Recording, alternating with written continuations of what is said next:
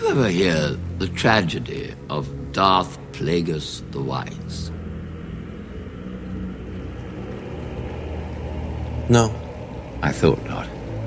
It's not a story the Jedi would tell you. It's a Sith legend.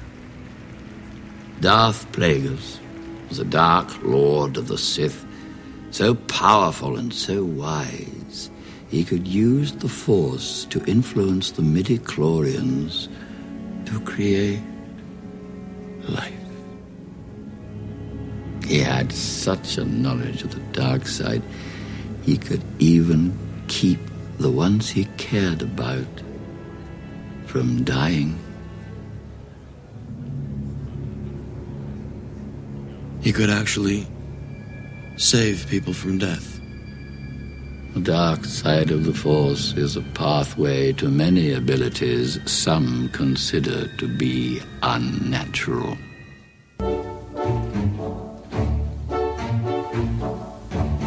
Welcome, everyone from across the universe, to the Wampa's Lair podcast. Star Wars is for everyone, so pull up a chair, get comfortable, and join the conversation with your hosts, Carl LeClaire and Jason Hunt, here in the Wampa's Lair.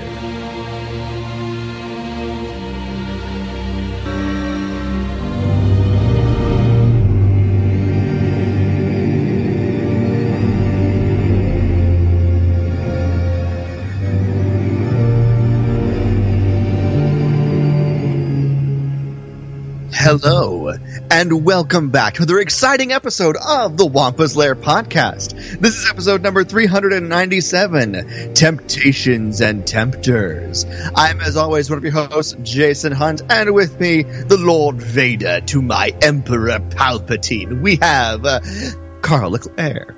This is not the dark side. No, it's not. It's not the east or the west side. No, it's not. It's the dark side. You are correct. Get in front of the Empire. So all you Vader haters out there, we'll blow your planet out. I screwed up my lines, but I'm so glad you remembered correctly. That's all right.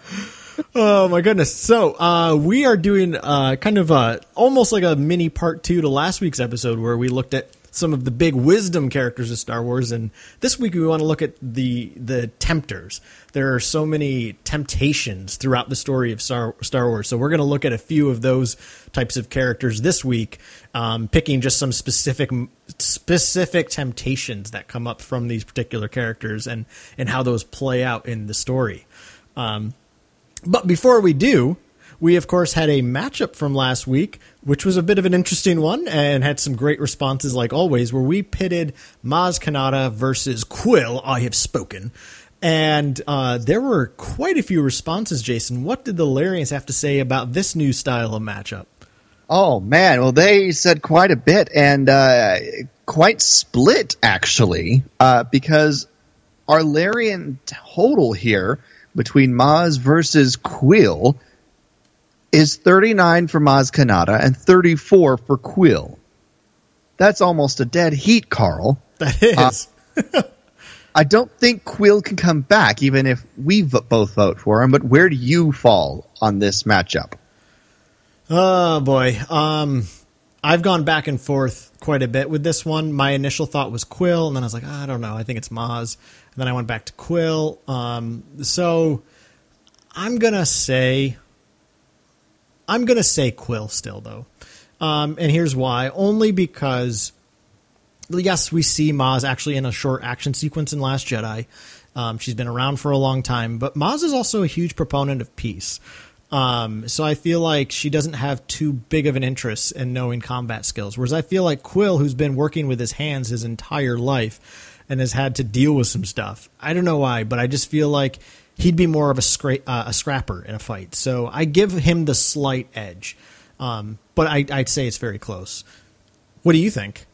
Man, I'm gonna be very, very close here too. And I went back and forth all week on this. Um, I really did, but I am going to give it to Maz uh, just by a, a, a, hair.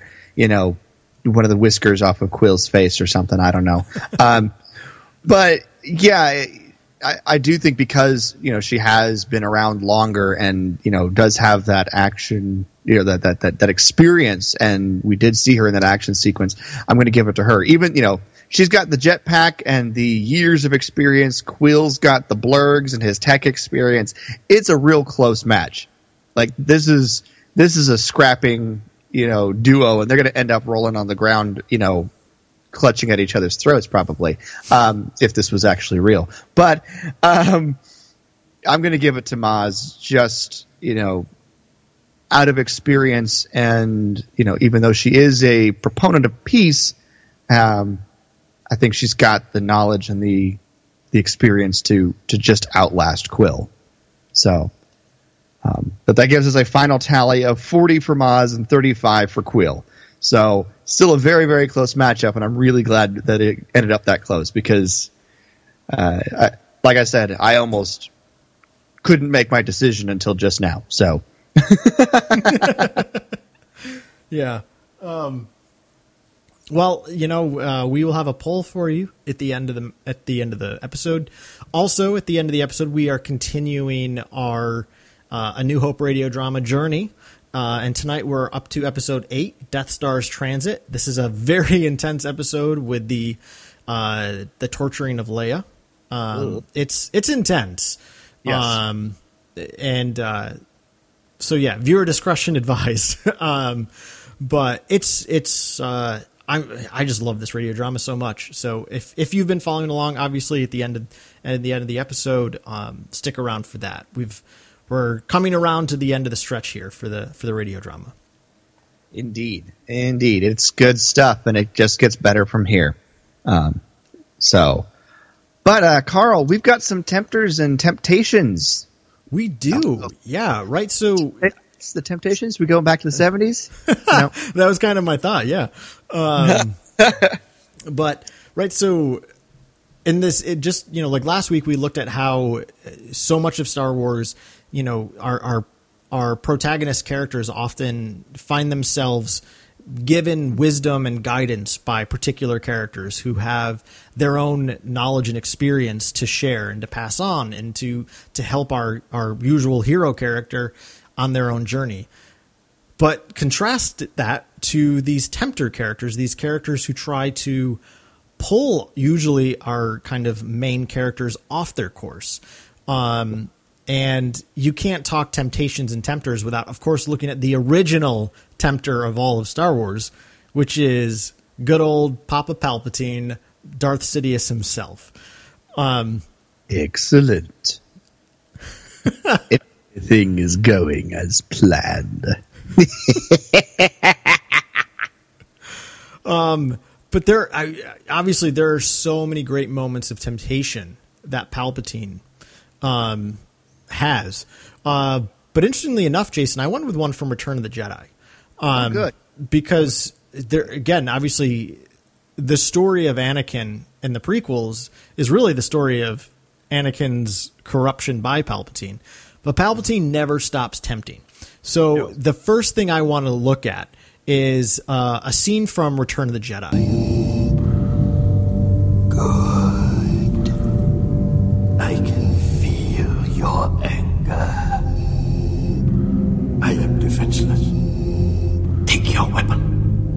Strike me down with all of your hatred, and your journey towards the dark side will be complete. I love that. I love that moment. um, also, I wish you could all see Jason on my video feed. He acted it out perfectly. he sits and cringes just right.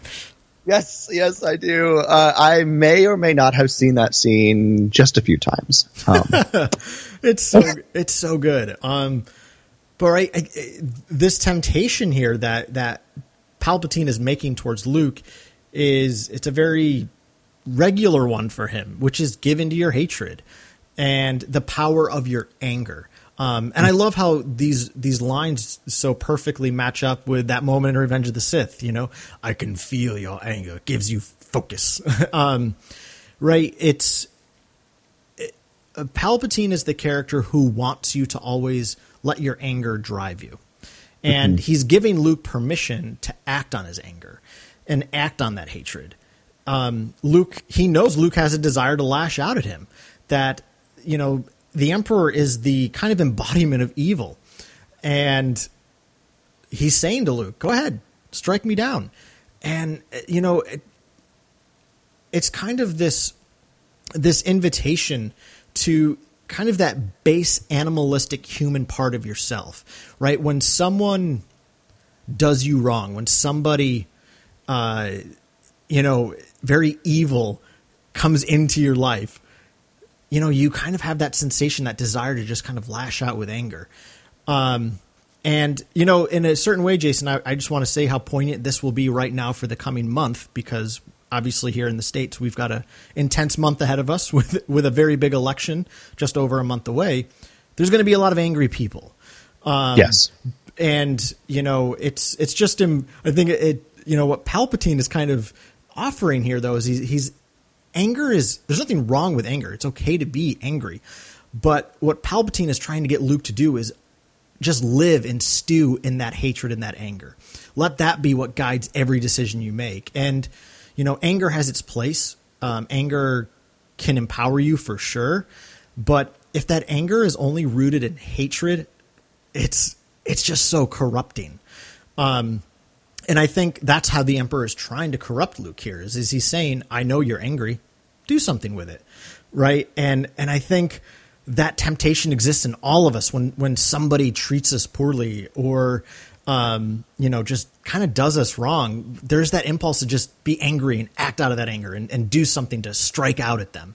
Um, But that's problematic right like that's once again it's reducing you to kind of your your base animal self and um you know we're supposed to be more than that you know even anakin recognizes that in attack of the clones which by the way Jason, like as you know and anybody who follows us on on social media i've been watching a lot of attack of the clones the last couple days and i'm just all about the attack of the clones um but right, but Anakin says, I know I'm better than this. He knows he's better than just that anger.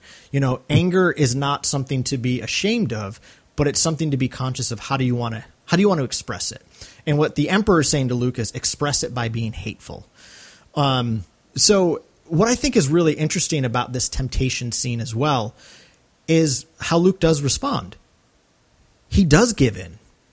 He does, right? Like mm-hmm. his Yeah. his eventually Palpatine tries to make him realize like this is it. Your rebels are your friends are going to be wiped out on the moon. That fleet's going to get wiped out by my fleet. Everything's lost. And I feel like it's this moment of desperation then for Luke as he does give into that temptation of like, well, I've got to at least end this guy. I've got to cut the snake's head off, right?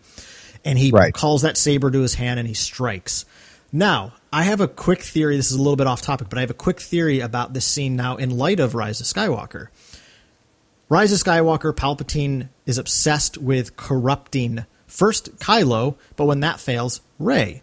Right? He wants to inhabit their body. He wants to send their spirit, his spirit into them, and inhabit them, um, and you know live vicariously through them.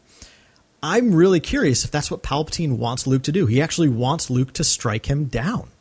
He wants Luke to cut him down and then inhabit Luke. Now, again, this is obviously a theory that I just have in light of episode 9. This is not something I would have thought of before that.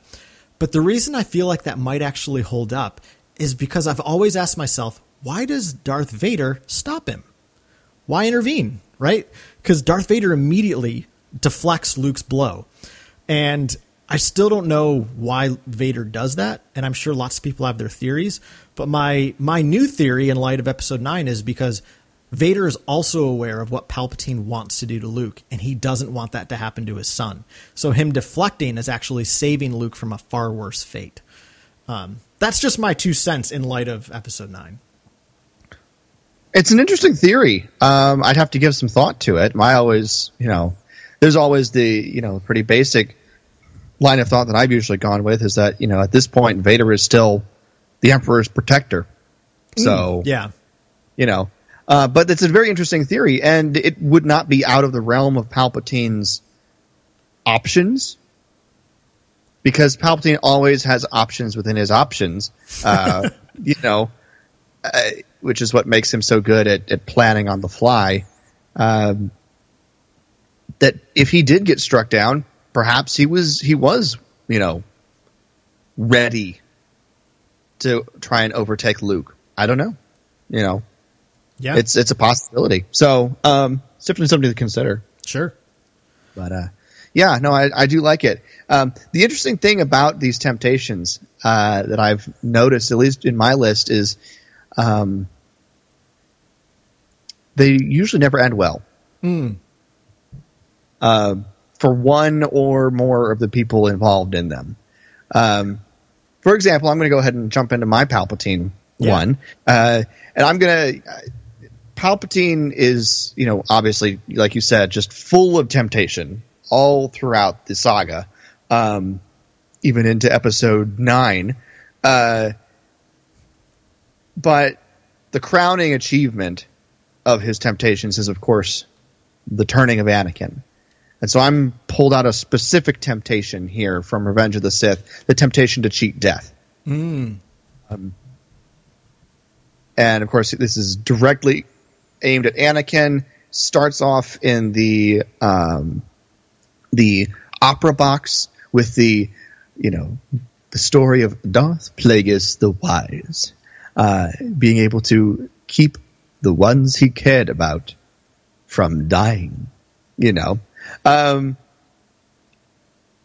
but then when he gets Anakin to turn, it's sort of revealed. He goes, you know, to cheat death is a power only one has achieved, but if we work together, I know we can discover the secret. So he keeps Anakin attached to him in that regard.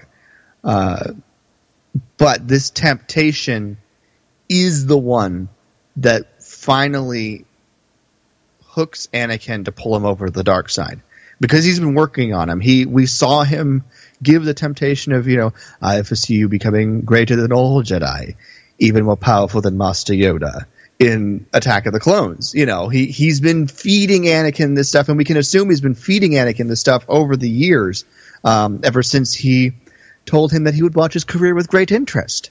you know when the Supreme Chancellor of the Republic tells you that you're going he's going to watch your career with great interest and you're not quite 10 that's a big deal so um but yeah it, it's been a you know obviously this is a culmination of things that palpatine does before he sets this particular hook but this is the one this temptation the power to cheat death to save the ones he cares about from dying is the one that hooks anakin it's also interesting to note that it's the one that Palpatine himself is trying to achieve. Uh, just and that is in light of Rise of Skywalker. Uh, he doesn't. He kind of does, but not really. Like his spirit is there, sort of, but it's like the last vestiges of him there are in Revenge of the Sith or uh, Rise of Skywalker. But yeah, in Revenge of the Sith, this is that is the temptation to to turn Anakin, and of course, turning Anakin is the creation of Darth Vader, which brings about a whole world of pain and suffering, not only for Anakin Skywalker, but for anyone who is close to him. So I love I love the way you put that that that that, that temptation um, which is ultimately a lie to some degree because he doesn't actually have that power. Right. um, but I would in, in the same way like yes that's obviously the temptation that directly leads to the creation of Darth Vader, but it also leads to the ultimate ironic tragedy of Anakin, which is this is what enslaves him to Palpatine. Yeah. Um, right. That's that's the whole tragedy of of the prequel trilogy is you have this good pure s- child who's also a slave becoming enslaved once again, and what ultimately enslaves him is that need to cheat death, that need to keep Padme alive. Um, so I, I, I just really like that the way you kind of are, are are construing this as the worst of all temptations is is that he's going to always dangle that like a carrot in front of Anakin. yeah, You know, you need me to discover Yeah. that power. Um, And while I haven't read most of the Vader comics that have come out in the last few years, I know a lot of them are really great. But it does seem that uh, part of Vader's own personal continuing quest is to try to f- uncover some sort of power to bring Padme back. And I know I, am probably stretching a bit here because um, I've not read many of them, but from the the little bits that I've gathered, it seems like that's something that still Vader that keeps Vader obsessed, um, and why he still is kind of beholden to to the emperors because he is still hoping to find some sort of power to restore what he lost. I think. Um, okay, but it's ultimately what's keeping him enslaved. That is actually very interesting, and now has got me very curious to go find some of the new Vader comics that I have not kept up with. So, yeah, there's been so many. So um, yeah, and again, I could be I could be misdirecting what those storylines are doing, but from the little bit that I've seen um, and what f- folks have shared, um, I feel like that's that's an element of what's been going on, which is a great, which I think is great. so, ah, no, definitely. Um, but speaking of the creation of Vader, obviously another big tempter in Star Wars himself, uh, the temptee becomes the tempter in Darth Vader. Yes, and um, you know, there's there's a it, right at the start of the duel between Anakin or between Anakin between Vader and Luke on Cloud City, as Luke is fighting Darth Vader and sort of seems to have a very brief upper hand in the carbon freezing chamber. Um, before, right before Luke knocks him down, Vader says, "Release your anger. Only your hatred can destroy me." So, mm. somewhat similar to my previous point with with Palpatine. There, once again, Vader is also telling Luke to give in to his hatred, yeah. to act out of that anger. Um, right? Go ahead, release that anger go ahead. You know, I'm your biggest enemy. I killed your, you know, in Luke's mind, this is who killed his father. It's also right. the one who struck down Ben. And Luke really wants to destroy him. And Vader's saying, well, the only way you're going to be able to do that is if you once again kind of go to that base animalistic side of yourself and just stew on that hatred and become, you know, become rooted in that hatred of me and strike out with that anger. That's how you're going to defeat me. So, yeah. um, what I think is really interesting about this particular temptation, though, is what it more so it reveals about Vader. Vader really does believe that he's worth hating. All right. Um, and we've talked about uh, that old Legends comic a number of times where Darth Vader fights Darth Maul. And right. he ultimately kills Darth Maul by stabbing him through himself. And Maul says, "What could you hate more than me?" And he says, "Myself." Um, But I think it's also very interesting in this moment that you know Vader is once again showing how twisted his mind is. It makes me think of that moment in Revenge of the Sith when he says to Padme, "You know, um, love won't save you. Only my new powers can do that." So Vader once again is is kind of wrong. He thinks, "What's it going to take to destroy him? well, someone's going to have to hate me enough to kill me. But the reality is, is what ultimately destroys Darth Vader is Luke's love for him. So, I mean, again, if you think about it, the, the love that Luke has for his father does is ultimately what destroys Darth Vader. It's not his hatred of Darth Vader, but it's his love of Anakin that destroys Darth Vader. So once again, just like early Darth Vader was wrong to think that power could save Padme, not love. He's wrong to think that hatred can destroy his dark self rather than love. Mm-hmm. Oh man, it's so funny you bring up that moment between Anakin and Padme because that's my Vader temptation moment. Excellent. Um, yeah, I, I, I, you know, I picked that because I figured you'd pick something with with Vader and Luke. Um, but yes, we can make things the way we want them to be is the line that I really focused in on because this is, you know, that moment is is really kind of where he's, you know, tempting her, trying to tempt her to join him. Is you know, we can make things the way we want them to be. We can we can make things good the way you want them to be. Is essentially what he's saying, um, or trying to say. But of course, you know, it, it, it doesn't land at all the temptation fails, and Padme, you know, her heart breaks there in front of him, uh, and ultimately that temptation is what drives them apart to the point where I feel like is where she loses the will to live. You know, that's that's at least a driving reason, and that temptation uh, just seals for Padme how Anakin has fallen and how lost and broken he is right now, um, and now how he's no longer Anakin, how he is Darth Vader at this point. Um, and and that temptation, that failed temptation, leads to her death, which only drives Vader further and further away from any sort of redemption, at least for the time being. Um, it's only when the children of him and Padme come back into his life in a way that he rec- recognizes it that it starts to break. Mm. Um, but but it is very interesting to see how quickly he turns to tempting. Uh, because you know he's only been Vader for maybe a day or two um, when she meets him on Mustafar, and he, you know, is is quickly feeling the power that he thinks he now has, and wants Padme by his side, and knows that she wouldn't approve of the way he's doing things, so he tries to tempt her over. Yeah. Tries to say, "Hey, if you join me, we can do this the way you want to do it." Mm. Even that's a bridge too far for Padme. Right.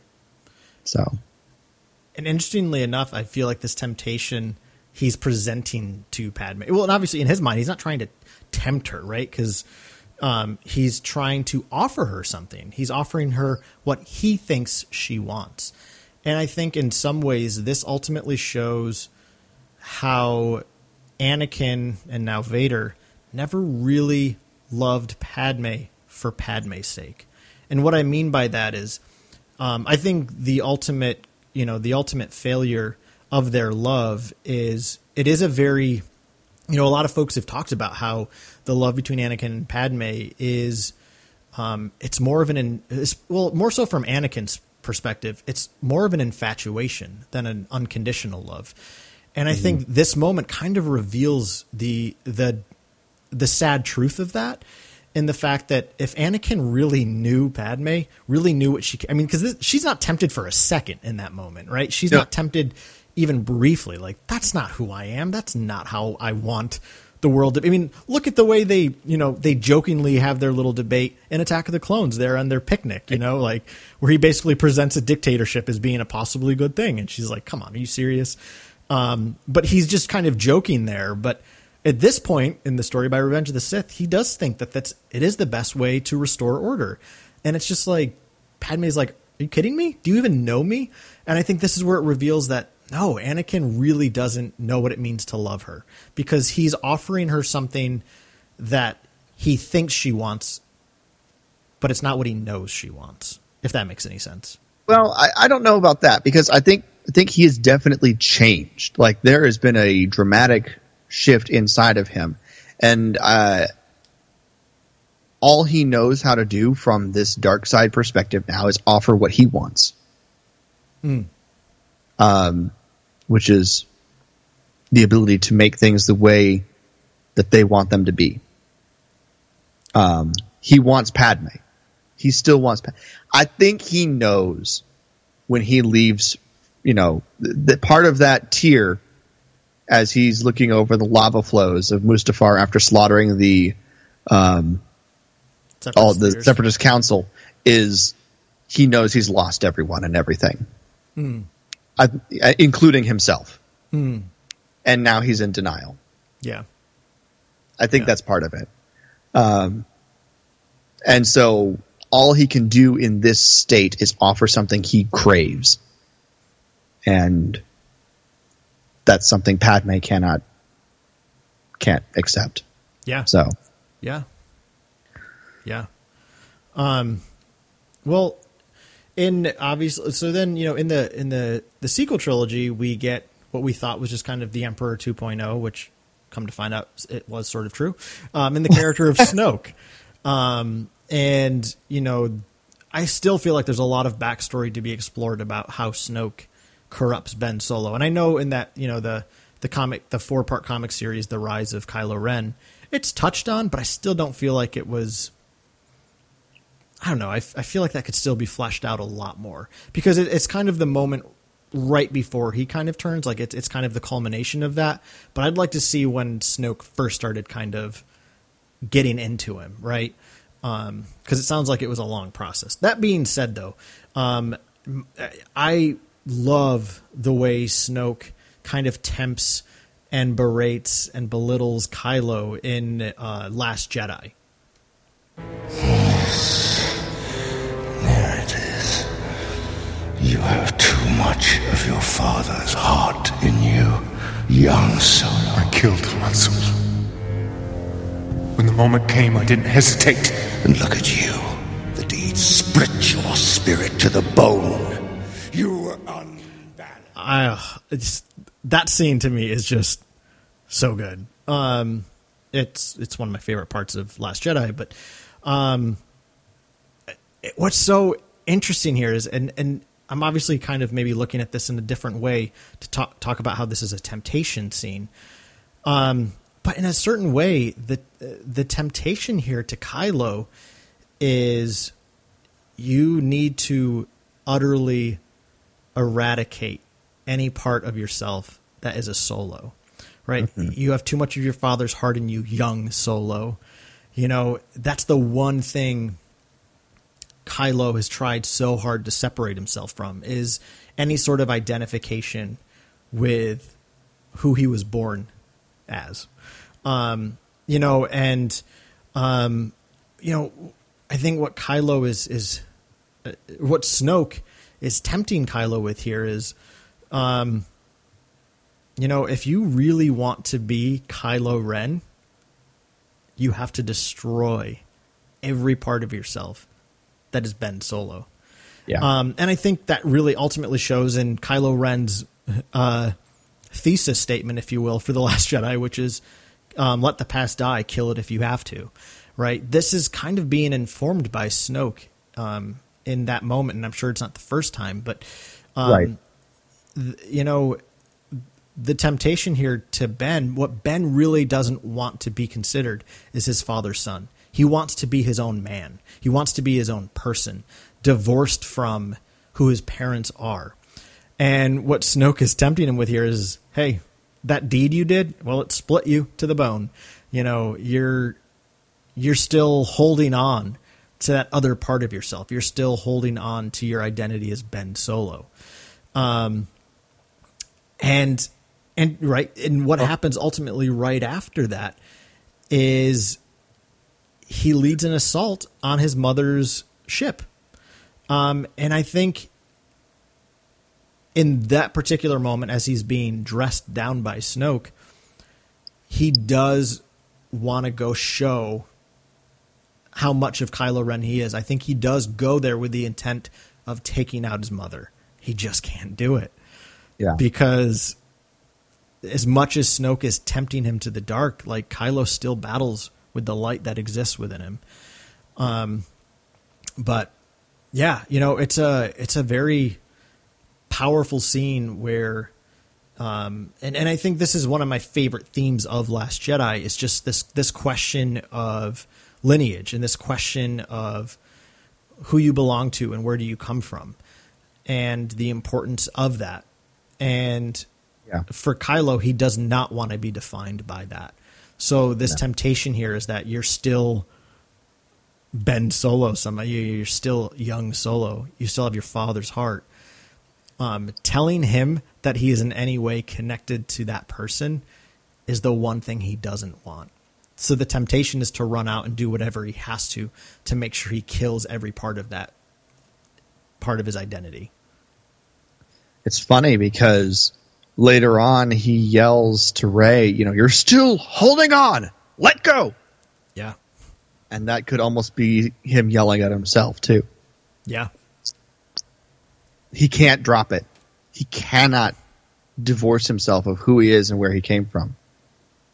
Now it's it's up to us, you know, to do what we can with that, but who we are, where we came from, it's always a part of us. And there's only so much you can do to cut yourself off from it. And Snoke, I think, likes to try and keep Ben Kylo in this perpetual state of trying to separate who he was from who he wants to be. Uh, because that keeps him tied to Snoke. Great way to tie that back into a previous point of yours. I love that. Yeah. Yeah. So, um, but yeah, now there's and also that need to really eradicate Luke. You know, Mm-hmm. oh, you were being trained as a Jedi by Luke Skywalker. You got to kill him. You got to Oh, kill yeah. him if you're going to be your own person. and ultimately, you know, Kylo rebels by slaying Snoke instead. Um, but still trying to prove that he is Kylo and not Ben in some way in that in that action as well.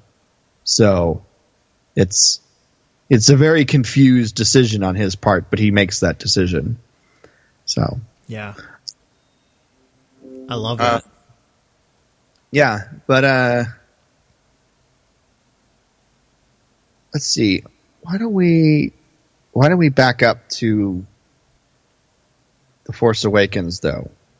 Because I wanted to get sort of a different take um, on uh on a temptation from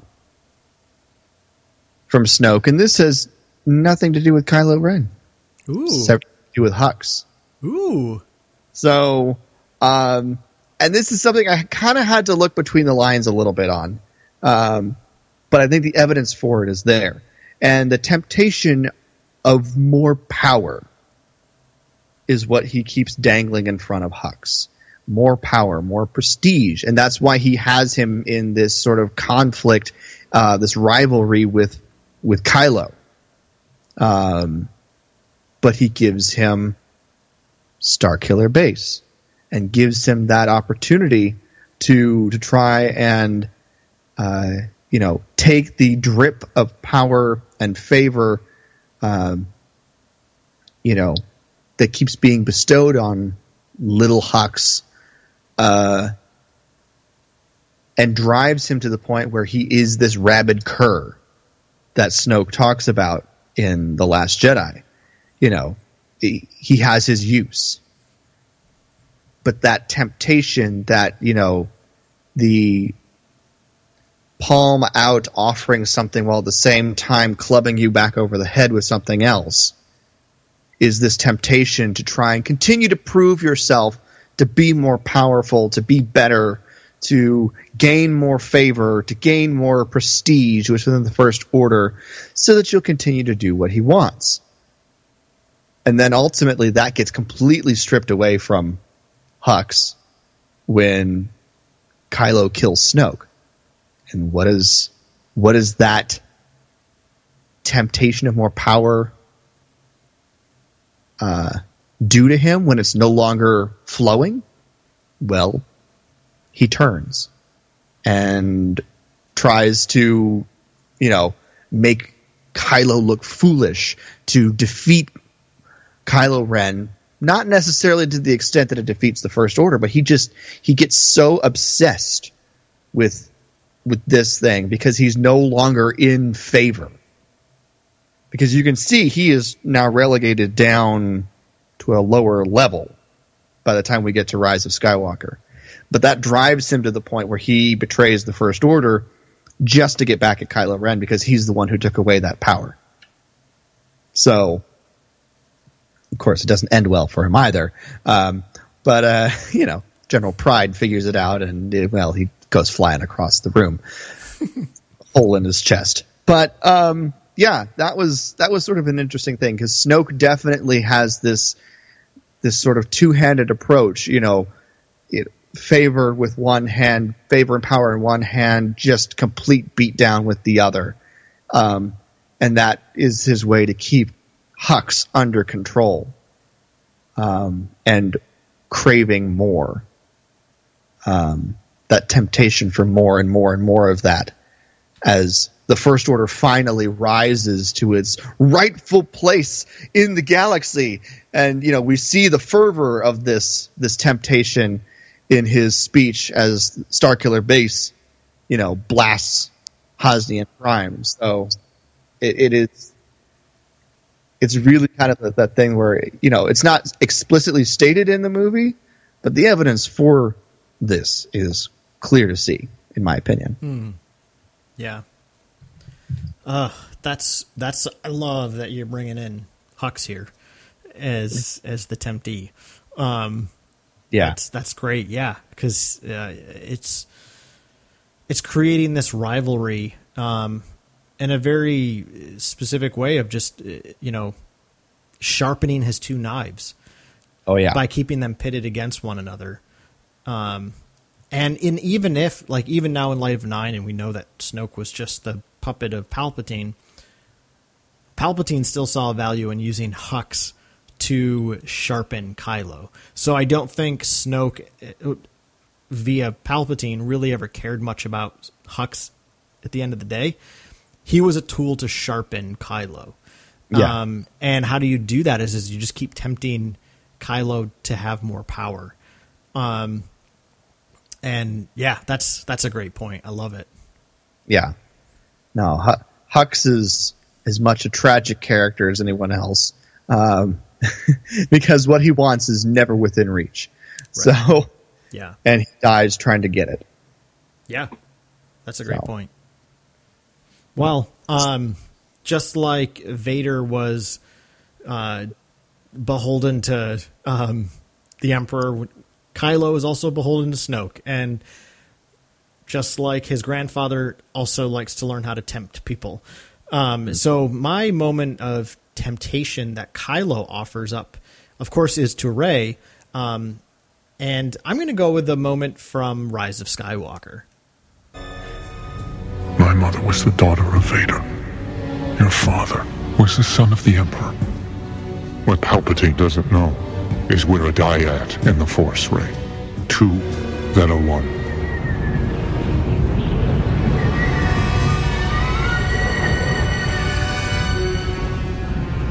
We'll kill him together and take the throne. So, um, it, I love that you brought the point that you did for for Darth Vader from Revenge of the Sith because I think this is a similar type of type of moment. Um, but it, Kylo's temptation here, what he's what the temptation he's offering, is one of belonging. Once again, I mean, it, it's a very similar um, offer that he makes in Last Jedi, um, but it has a little bit more clarity now.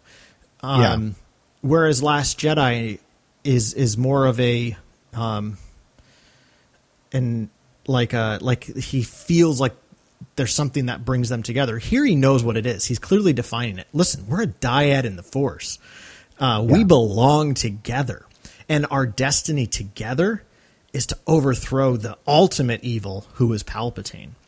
Right. So this temptation that he's presenting to Rey is he's he's inviting her into a sense of belonging, right? That's the character of Rey throughout the sequel trilogy is one who seeks belonging. And Kylo is saying to her here, you belong with me. Literally, the the the force itself wills it. We're a dyad. We are bel- we literally belong together. And he's also trying to give this lens um, of what he thinks is good and right, especially for Rey. Listen, you belong. You know this guy who who is your grandfather, who also wants to kill you. Listen, we'll kill him and rule together. Um, right. So it it would give her that um, that sense of belonging she's always been seeking for, and it would also allow her to do kind of at a base level what what isn't necessarily wrong, which is kill the emperor. Hey, let's do it together. It's going to take Yeah. both of us anyway. Um, but the the once again the problem is is Kylo is just not getting it quite right. Um, there there's some truth to this. Rey does need the help of Ben, but she doesn't need the help of Kylo. Um, and right, you get that very that wonderful little moment after she heals Kylo on Kef Bir, and she says, "I did want to take your hand, but Ben's hand." Um, and the reality is, is the power of their bond is what will destroy Palpatine, but it's Right. not for the purpose of taking the throne. Um, and in a, in a really incredible way, Rey's refusal of this temptation in this moment, um, and then how it leads her to heal Kylo on Kef Bir, is she's doing what Luke did in a lot of ways. Um, she is uh, she's showing love, um, and you know she does not this temptation to to belong to somebody for the sake of having power and being in control of everything that's not that's such a great invitation um so you know but in a very simple way Kylo is offering her something she's always wanted. And once again like i said he's offering her a clearer vision of where that comes from. Um, they are in fact a dyad. Um, and in Kylo's interpretation, it's going to take them as a dyad to defeat the ultimate evil. Um, and that's it's going to leave Rey ultimately trying to understand what does it mean for me to be part of this dyad. Um, and she does want to be connected. She does want that belonging with this person, but she wants it with Ben, not with Kylo. Right. So, yeah, you know, I think uh, it's interesting. It's interesting because he's not wrong. Specifically, he's just not fully right. Mhm. You know, the there is truth in what he says. They are a dyad. They will kill the emperor together. Um, but but the how and the who it is is not right yet. Um, and so in, in many ways, this is, a, you know, this is almost tempting her with the truth. But, um, it's not quite true yet. It's definitely closer than what Anakin offered Padme. You know, it, it is, it's a very interesting one because it, you know, it, it the dark side does tell the truth a lot, but it is a lot of selective truths that it tells. Um, and this is also part of that. You know, it, it is, it definitely flows out of, yes, this is true, but it's not everything that's true. You know, it's only part of it yeah, uh, and and Kylo can't see that yet, and Rey is confused and trying to process, you know, who she now knows herself to be to to you know see it either, and so she just flees again to try and figure out what all this means. So yeah, yeah. Um, and I think you know that this this temptation reduces Rey to just being sort of a prodigy of her namesake. yeah, Um, and in an interesting way that Kylo doesn't even seem to notice the irony of that. you know, in the same way that he is not just Han Solo's son, she is not just the granddaughter of Palpatine. Um, so you know, uh, it, it connects so well to that shared vision they have at the beginning of the movie, where Rey does see herself seated on the Sith throne with Kylo. Um, and by the way, it's very silly that we don't actually get to see that. you know, she tells us that that's what she saw, but in the actual vision part, I don't know why JJ didn't show us that. it would have been very powerful. Um, but uh, you know, she she saw that, and it's what scares her because she thinks that there's something evil within her that's going to make her only be that. That she'll only be able to be that evil part of herself. And in a way, Kylo's Kylo's trying to give her that permission there of like, hey, that's all right. If you know, be that part of yourself because we'll defeat the Emperor together. Mm-hmm. So, Yeah. yeah. Um, what what what's your Kylo driven temptation? Kylo driven temptation for me um, is actually his first temptation to Rey, all the way back in The Force Awakens. Uh, in the snow, lightsabers locked. Uh, over the, the the precipice that opens up behind them, you know, and he's you know there, you know, he he's obviously talked to to Snoke about you know the fact that she's strong with the Force and could be trained and things like that. Um, and so he, you know, he tells her, "You need a teacher. I can show you the ways of the Force," which is something that she is desperately trying to figure out right now. You know, in in the Force Awakens, it, it, it's all this new stuff to her, and she's desperately trying to figure out not only how does she use it, but what does it mean to for her to be able to use it.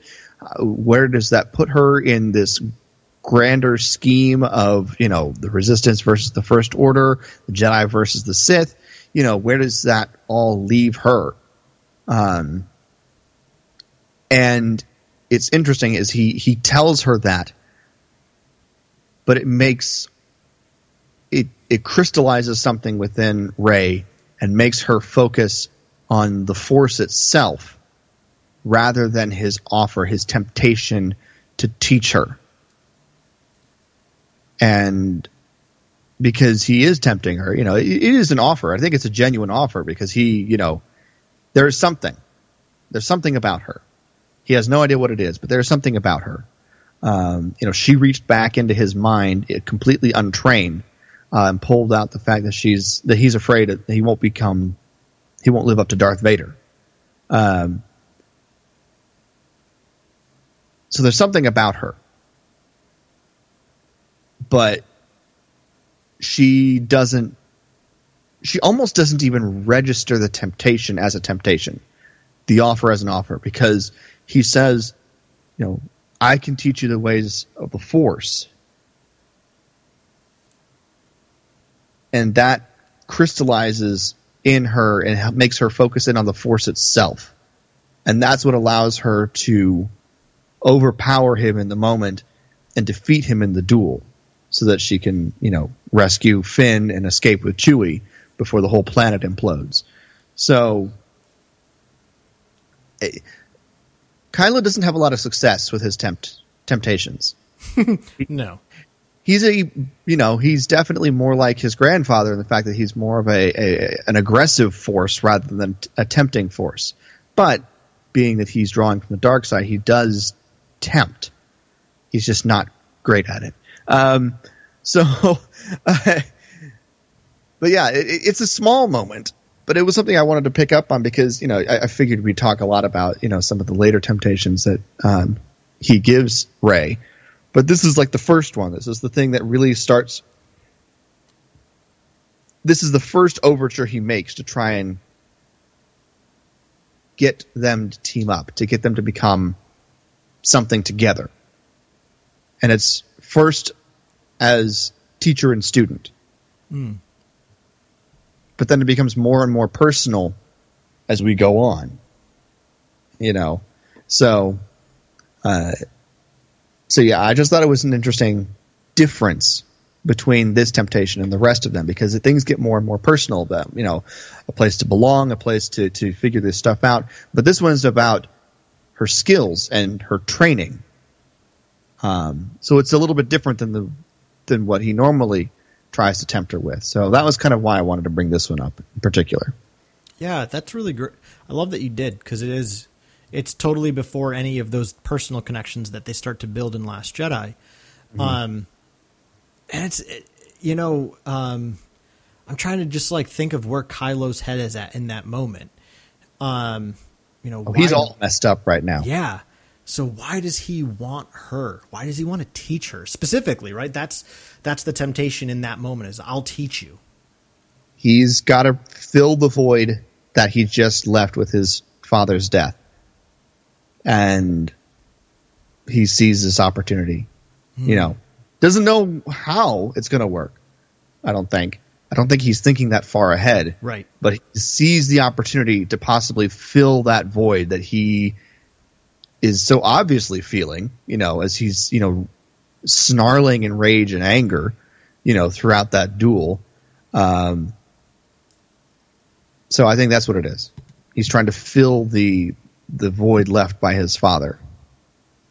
That's that's a great point. Yeah. Um and like you said, obviously this the invitation to Rey there, the temptation there is to just hey, I can show you this. I can show you what you need to do. Um yeah. but it's a, I mean it's a it's a quick easy rejection for her though too. Like you it just is. cut down the very brief father figure she had in Han Solo. Why the heck? She's not going to join you.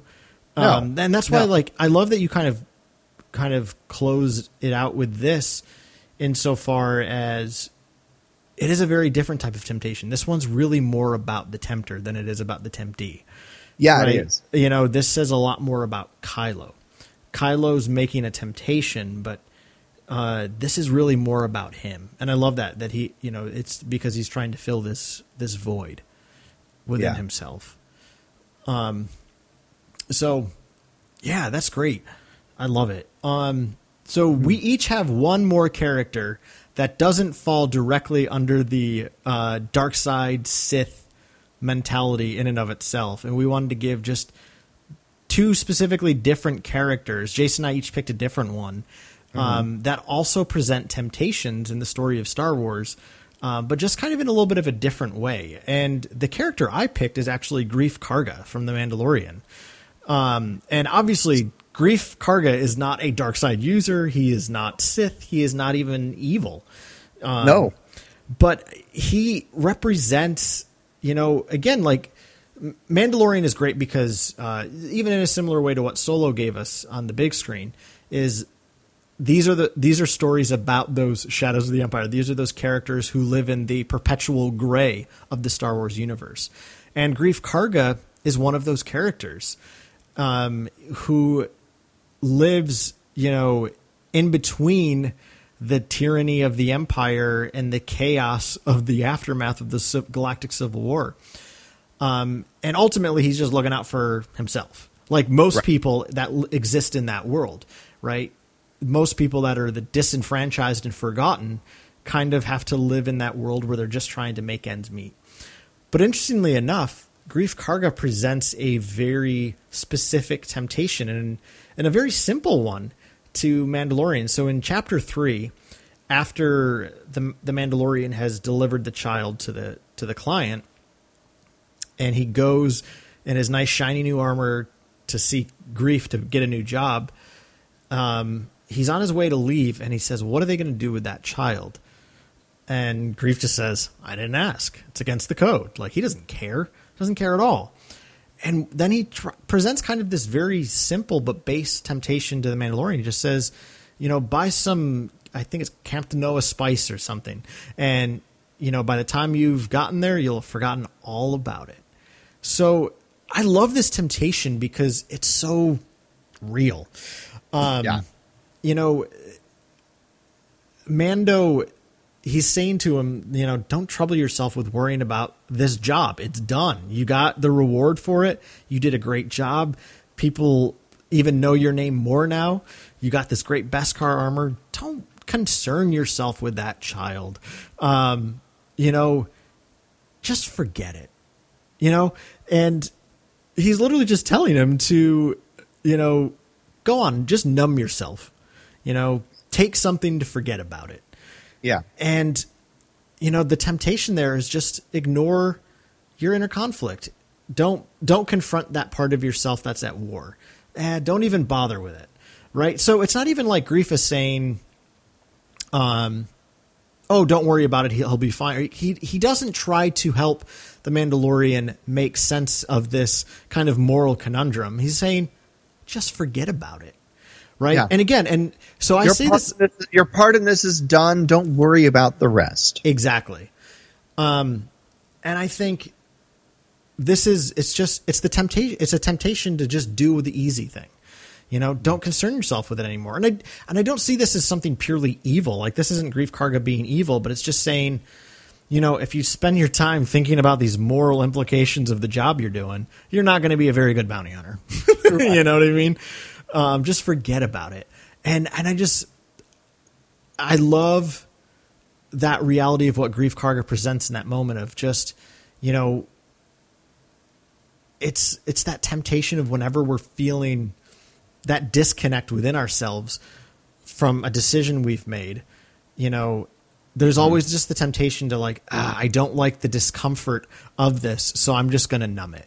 And that can be, um, I'm going to throw myself into work more. I'm going to, you know, uh, work out extra hard and spend more time in the gym just to take my mind off things. I'm going to do stuff on social, right? Just whatever it is to numb yourself from that inner conflict is what Greef is kind of providing here. And what's so interesting is I think part of the, you know, obviously the Mandalorian does not give in to that temptation. He's not going to yeah. just try to forget about it. And more than that, I think as he sits there on the Razor Crest deciding what to do, I think it shocks him that this child is now in the hands of ruthless men.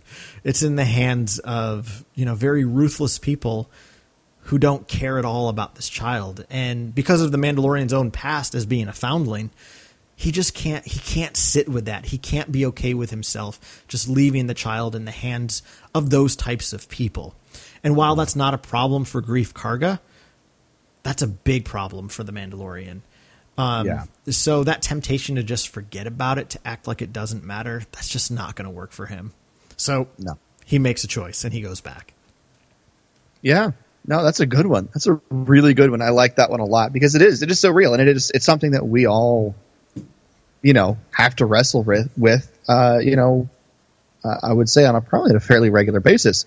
You know, in ourselves because you know you, you make decisions. There are choices that you do and and follow through, and then you're like, was that the right thing to do?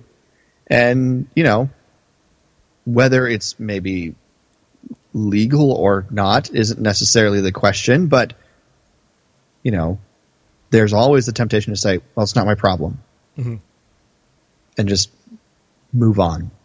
Uh, and and that's basically what Greef Karga is presenting to to Mando. He's like, "Hey, it's not your problem anymore. You did your part in this. You got paid for it. You got all you know. You got all this other stuff. Go treat yourself. You did good work." forget about it. Yeah. Um, but but sometimes you just can't just can't forget about it sometimes. So that's really good. I like that a lot. It's a great temptation. Well, so, um, um, well, give us your different character. We're going to go to Mother Talzin, and uh, there's there's a thread of temptation that she provides to Asajj that goes over the course of essentially most of the Night Sister arc uh, throughout the Clone Wars, starting with her first appearance in season three. Uh, Asajj comes back to the Night Sisters broken and bloodied from the betrayal of, of Dooku. And, you know, she you know is is nursed back to health and has the the visions and the dreams of, of her past and everything like that with her Jedi Master Ky Narec. Um, but she comes out of it and sits up, you know, back is in her right mind again, and and she says, you know, I must have my revenge. And the first thing Mother Talzin says is, "Yes, you will," or something to that effect. I can't remember the exact phrase, but Mother Talzin is constantly providing the temptation and the the ability to try to take vengeance for Asajj. Um, first with the uh, failed assassination attempt with the Night Sisters and Ventress going to uh, Serenno and uh, Dooku, you know, throwing them all out the window with Force lightning at the end of the, the duel. Um, then with the subterfuge of creating Savage Opress, you know, in order to replace Ventress. But that fails too, because Savage ends up going on his own path that doesn't line up with Ventress's revenge anymore. And she ends up with another failed vengeance against Dooku. Um, but the problem with Talzin's, you know, continued attempts to help facilitate Ventress's vengeance and the temptations to continue to pursue that path by her willingness to help out with it comes with a high cost because not only does it practically wipe out the entire coven uh, when Dooku sends Grievous and the droid armies to attack the Night Sisters, um, it leaves Mother Talzin in sort of this spirit state, uh, and she only really she and she abandons Ventress. You know, Ventress is left on her own. And so the temptation is left unfulfilled, and Ventress is left alone and adrift in the galaxy. And Talzin turns her attention to Savage and Maul and just drops Ventress. You know, it's it's a really interesting set of circumstances. Um, but she provides the temptation of vengeance to Ventress repeatedly, multiple times. And neither of them seem to really consider the possible repercussions of what they're doing uh, until it's too late. And by then, Talzin abandons Ventress because she failed again, you know. And Ventress, you know, screams out at the end of that episode, you know, for mother, you know, and just, you know, she's left alone and broken and has to find her own way in the world now, which is when she starts, you know, making some interesting friends considering her past. Um, so, and it's a little funny that she ends up on the opposite side of things of Savage and Maul, uh, considering where Mother Talzin stands on those two. So, um, Yeah. but yeah, it's just a really interesting story thread um, with those two and the the temptation that that Mother Talzin continues to help facilitate for Ventress and the repercussions that happen because of it. Yeah, I, I, I love, I love this, uh, this aspect of this temptation she's providing to Ventress time and time again is to just take vengeance. Um, kind of going, you know, I, I kind of just want to tie that even to the the the first opening thing I talked about with Palpatine, which is ultimately these the temptation is to reduce you to your animalistic self. Right? The desire for vengeance, the desire for revenge is it's a very juvenile desire. It's a very animalistic desire. Um, you know, I, I don't want to go so far as to say that it's evil, um, but it's not good. you know, um, you know, that's not how you create justice. Um, for instance, is an act of vengeance. Um, oh, you know, I mean, it because ultimately it boils down to, well, he started it, he did it first. Right? That's what children say. That's what children do. And what Ventress is being presented by Talzin is just, well, you're really angry at Dooku. He he really did you dirty. He replaced you with Savage. Kill him. Go get him. Get him. you know, go make this right. But the thing is, is vengeance never makes anything right. no, it Um, does.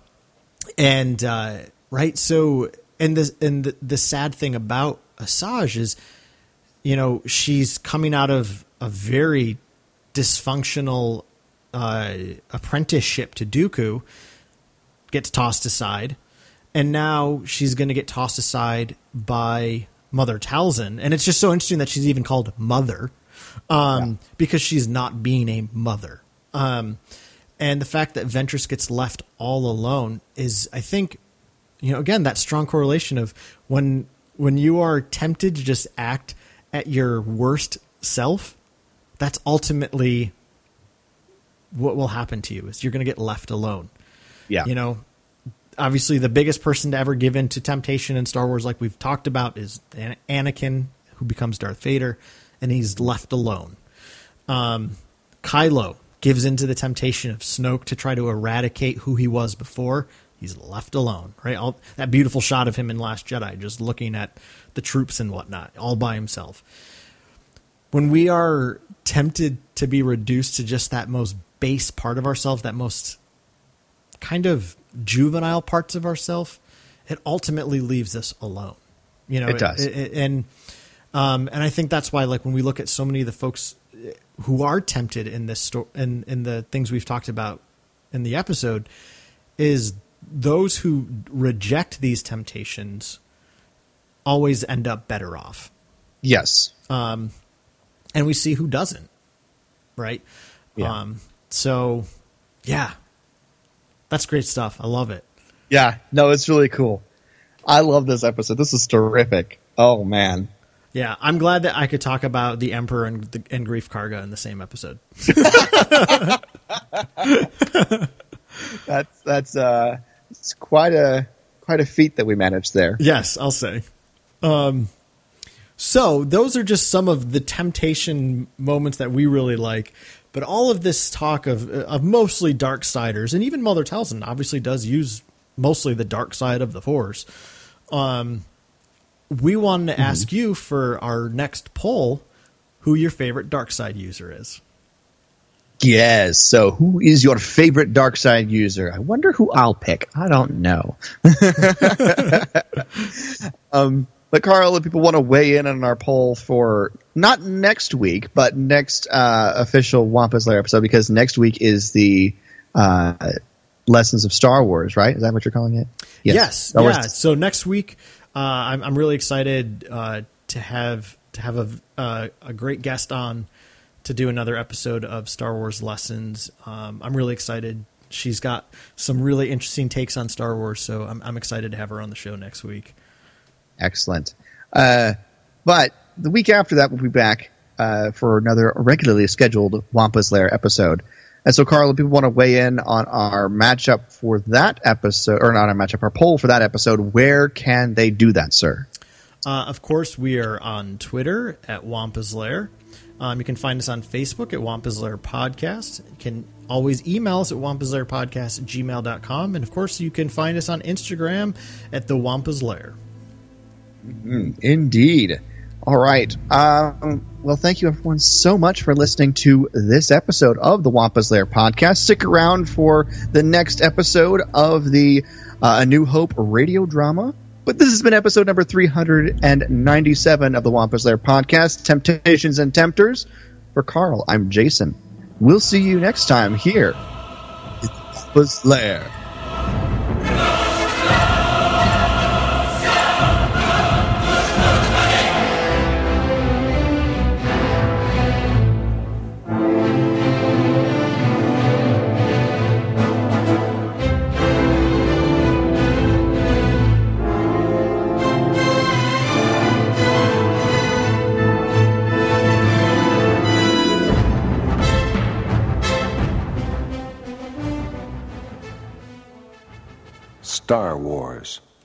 Episode 8 Death Star's Transit.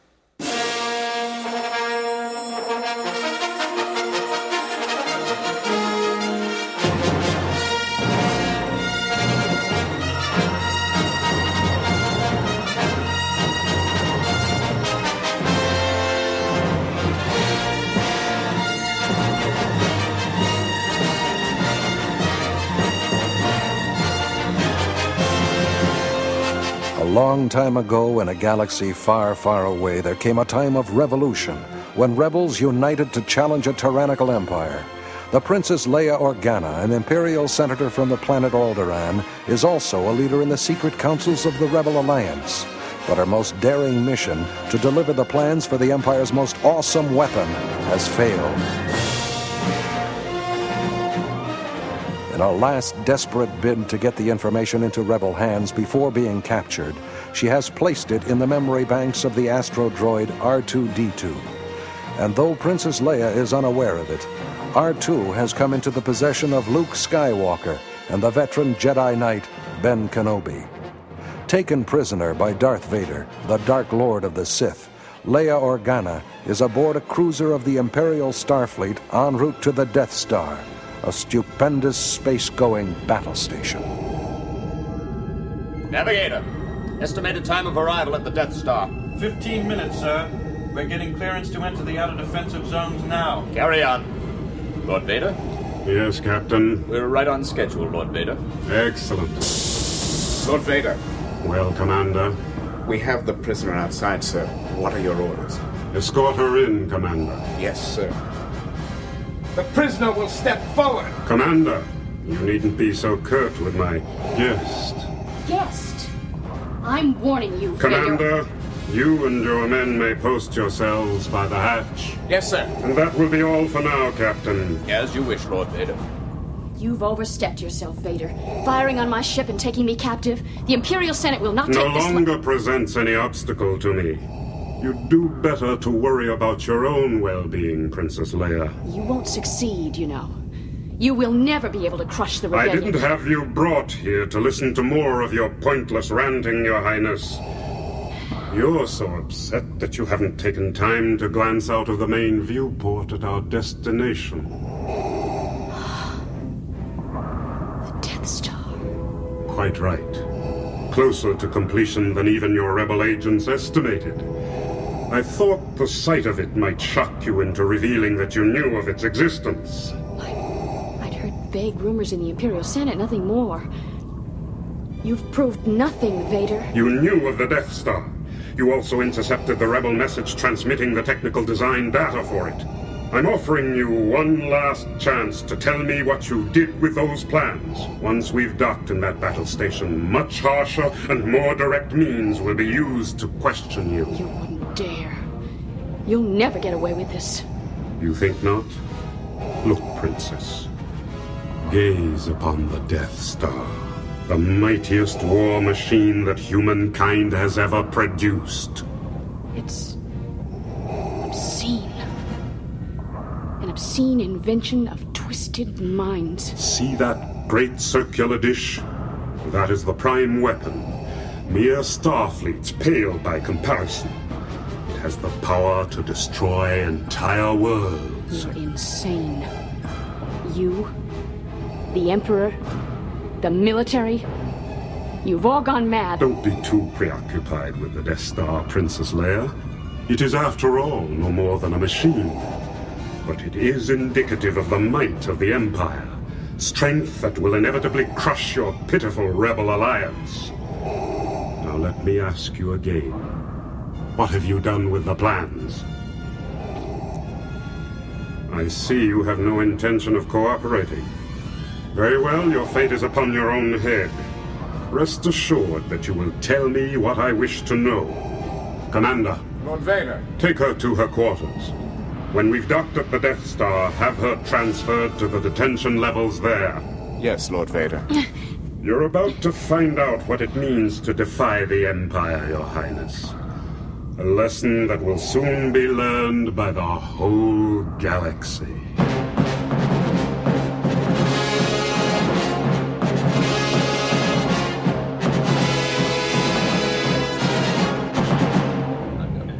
The General Staff meeting still scheduled to proceed on time, Admiral Motti? As soon as the Grand Moff Tarkin arrives, General Tag, he's gone to the docking bay to greet Lord Vader in person. Vader. Has he recovered the stolen plans? I think not, General, but my sources inform me that he has taken a captive. The Princess Leia Organa. Leia Organa? Has Vader lost his mind? He's gone too far this time, Motti. This Dark Lord of the Sith, whom the Emperor has inflicted upon us, will be our undoing. And we remain vulnerable until the Death Star is fully operational. You worry too much, Tag. Motti, you still don't seem to realize how much of a threat the Rebel Alliance is. It's not just that they're becoming better organized and acquiring more ships and better equipment. They're driven, don't you understand? They're fanatics. They may be dangerous to your Starfleet, but not to this battle station. The rebellion will continue to gain the tacit support of the Senate as long as they're. Ah, Governor Tarkin, Lord Vader. The Imperial Senate will no longer be of any concern to us. Lord Vader brings word that the Emperor has dissolved the Council permanently. The Senate dissolved? Hmm. The decree was carefully worded, of course, invoking the current emergency and the rebel violence. But the last remains of the old Republic have been swept away. But how will the Emperor maintain control, Governor Tarkin? Fear will keep the worlds of the Empire in line. Fear of this battle station. And what of the rebellion? If the rebels have a complete technical readout of the Death Star, it's possible, however unlikely, that they might find a weakness and exploit it. If it's destroyed or even severely damaged, our main deterrent power will be gone. The plans to which you refer will soon be back in our hands. That is beside the point. Any attack made by the rebels against this battle station would be a useless gesture no matter what technical data they've obtained. The Death Star is now the ultimate power in the universe. Don't be too proud of this technological terror you've constructed. The ability to destroy a planet is insignificant next to the power of the Force. Don't try to frighten us with your sorcerer's ways, Lord Vader. Your sad devotion to that ancient religion hasn't helped you conjure up the stolen data tapes or given you clairvoyance enough to find the rebels' hidden force. Are you having difficulty breathing, Martin? Is your throat constricted, as though some force were at work? I find your lack of faith disturbing, Motti. Enough of this. Vader, release him. As you wish, Governor. This bickering is pointless. Lord Vader will interrogate Princess Leia and provide us with the location of the rebel fortress by the time this station is operational. That should take no longer than two more work shifts. We will then be free to demonstrate our full power and crush the rebellion with one swift stroke.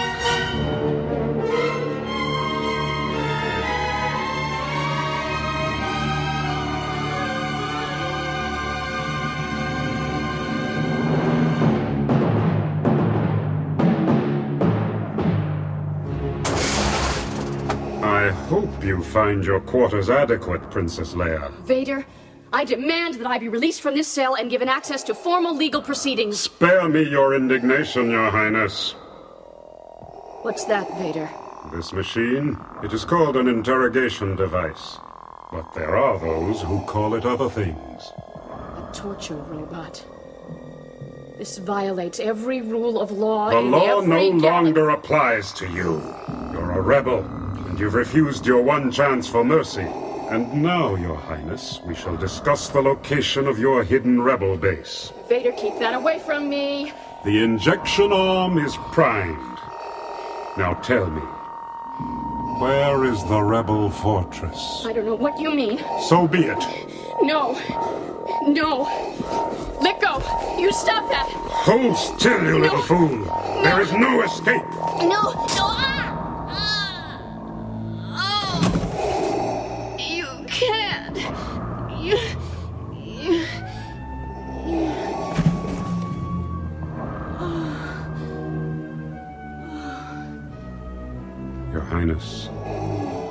Hear my voice?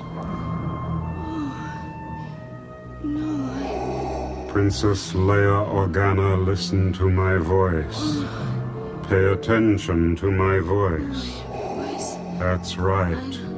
You hear only my voice. Listen to it. Trust it. I am your friend. No. Yes. All your secrets are safe with me. You can trust me. I am a member of the Rebel Alliance, like you. We must know what you did with those tapes. Tapes. The technical plans for the Death Star. What did you do with them? Where are they? The rebels need to know. Help us, Leia. No. We need them, Leia. What happened to those tapes? No. Where are they? Can't. You must. It's your duty. Duty. No. Yes. Your duty to our rebel alliance. Your obligation to Alderaan and to your father. Your father commands you to tell us Yes. Don't you wish to please your father? Then tell me what you did with those plans. Say the words. But. Your father orders you to tell us. Father would. You try my patience. Tell me what was done with those plans. Uh, no. Listen to my voice. You are now in great pain. Excruciating pain. Oh, please. Pain. A universe of it. Your world is nothing but Don't make pain. it stop. Tell me what I wish to know. Help me. Tell me what I wish to know. Where are the plans? I can't tell. Your skin is afire. Oh, You're burning. Oh, Your nerve endings are in flames. Oh. Your flesh is oh. being torn apart. Make I will when you've told me where the plans are. You're dying in torment. Where are the Death Star plans? Where is the Rebel Fortress? There are only seconds left. Your heart is about to burst, and the breath of life is nearly gone. You must! Stop! You are no longer dying, no longer in pain. Your mind is a blank. You float without a thought or concern. Lord Vader, is anything wrong? No! Get out! Wait. Have a medical tech see to the prisoner. Make sure she suffered no serious damage. Have her fortified so that she can take another round of interrogation. Yes, Lord Vader. I shall be back. Soon. Thank you.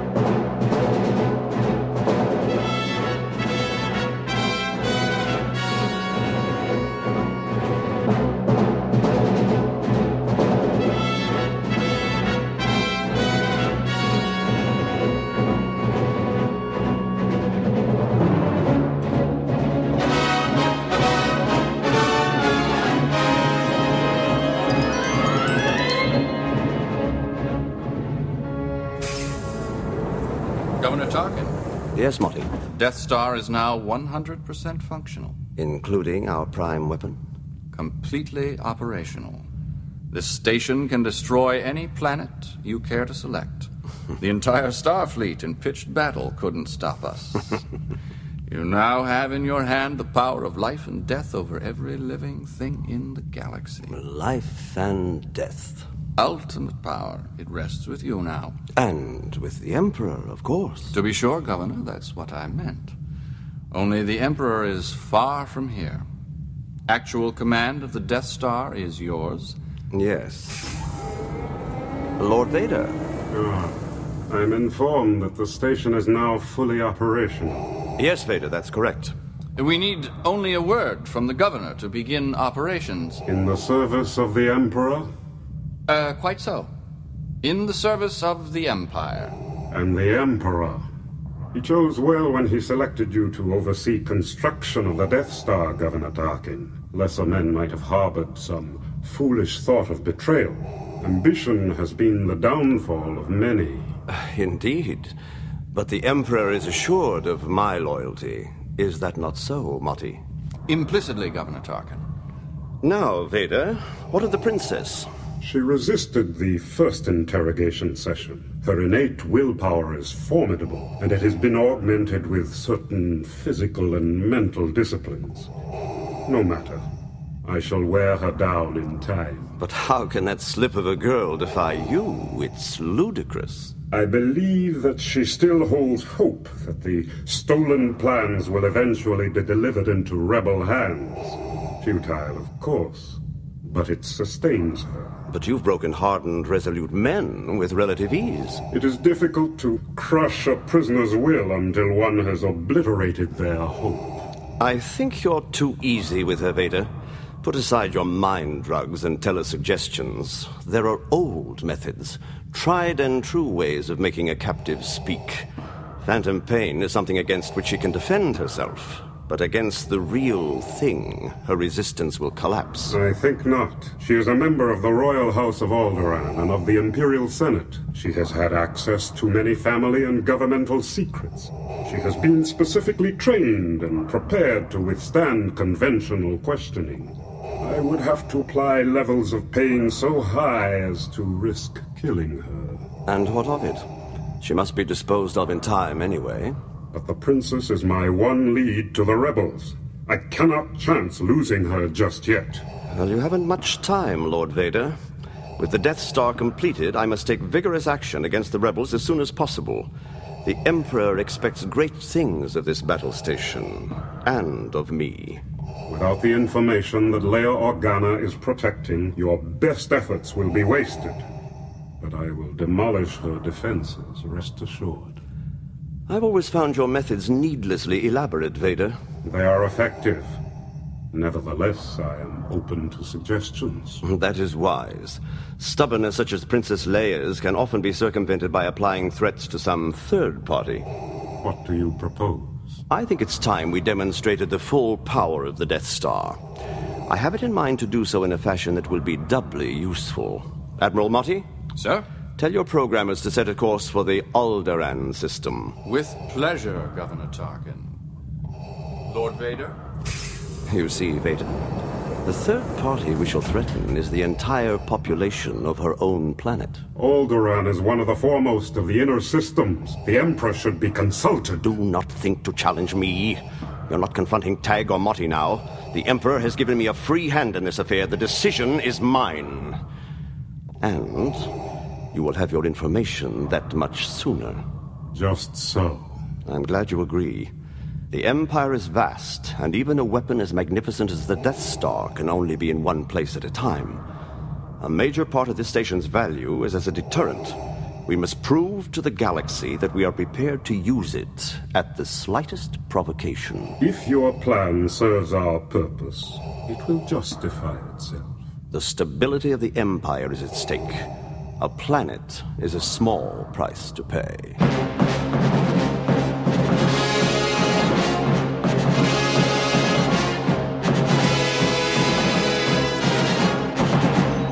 We've entered Alderaan's solar system, Governor Tarkin, and assumed orbit around the planet. Make sure we're well out of range of the explosion.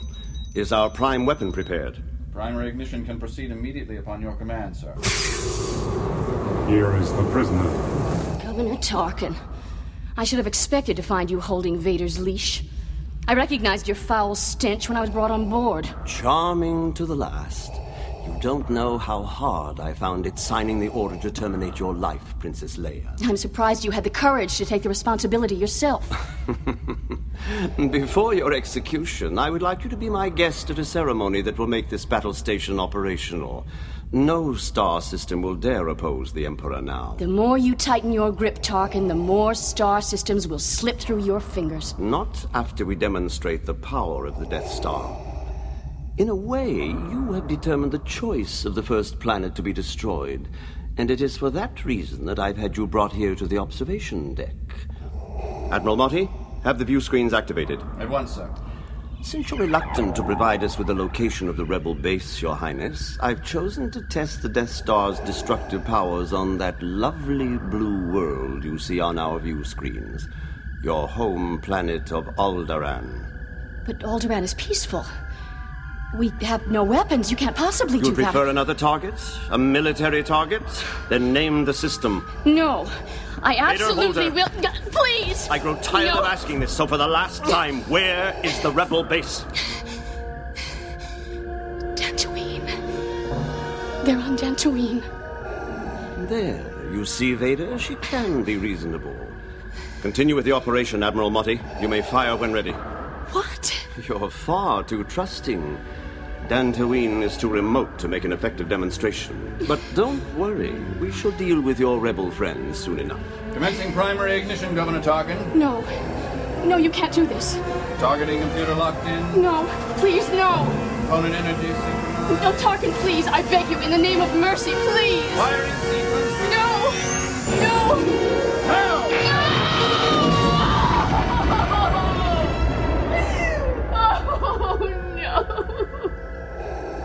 Prime prime weapon is even more powerful than we'd calculated, Governor Tarkin. Indeed. Sensors indicate total destruction of the planet, Governor Tarkin. Father! Oh, my poor, poor Alderaan! Return her to the detention level, Lord Vader.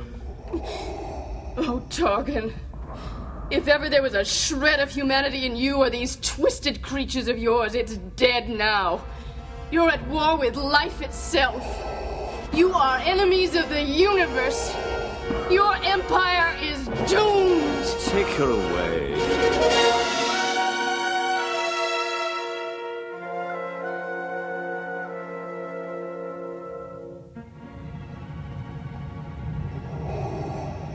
You sent for me, Governor Tarkin, Yes, Vader. We should be receiving word from our scouting expedition very soon. Giving you your opportunity to, how did you put it, extinguish the rebellion. Precisely. In the space of a single day, I will effectively eliminate all organized resistance to the Empire. Indeed. What of the search for the plans? I am convinced that the princess sent them down to the planet Tatooine with a pair of droids. A short time ago, a starship made a highly illegal blast-off from Mos Eisley spaceport on Tatooine after her crew exchanged fire with a squad of stormtroopers. The ship got through our blockade somehow and entered hyperspace evading pursuit. The droids in question were thought to be aboard her. And our stormtroopers were outfought? Our Starfleet evaded? How is this possible? Whose ship was it? That is difficult to say. She had false identification markings and a forged registration. Moreover, she was an extremely fast and elusive vessel, probably piloted by one of the smugglers who congregate in that region. So, the traitors have joined hands with criminals, and once again you failed to regain those plans. Our enemies are resourceful, but if you destroy the rebel base as you've resolved to do, the plans become a secondary concern. Is that not so? Yes.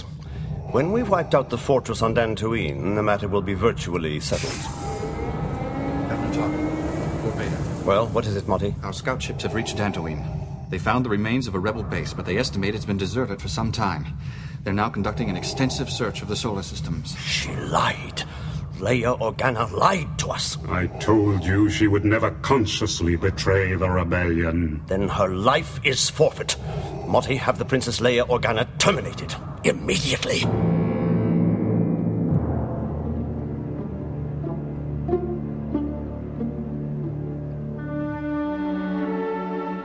The Death Star is now a reality, capable of placing the entire galaxy within the Empire's grip.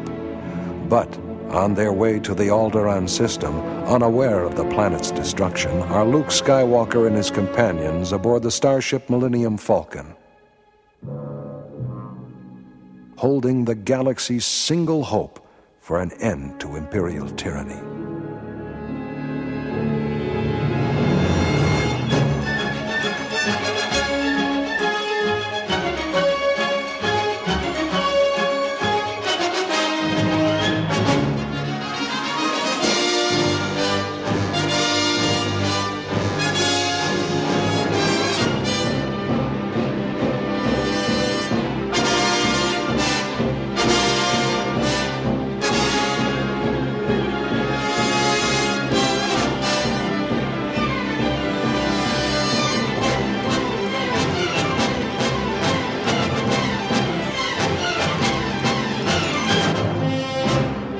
Star Wars, Episode 8 by Brian Daley. Based on characters and situations created by George Lucas. Featured in the cast were David Clennon as Motti, Keene Curtis as Tarkin, Brock Peters as Darth Vader, and Ann Sachs as Leia. The series was directed by John Madden, with sound mixing and post production by Tom Voegeli. Music by John Williams. Sound design for Lucasfilm by Ben Burtt. Story editor for the series was Lindsay Smith. Casting and production coordination by Mel Sarr. Executive producer was Richard Toscan. Executive producer for Lucasfilm was Carol Titelman.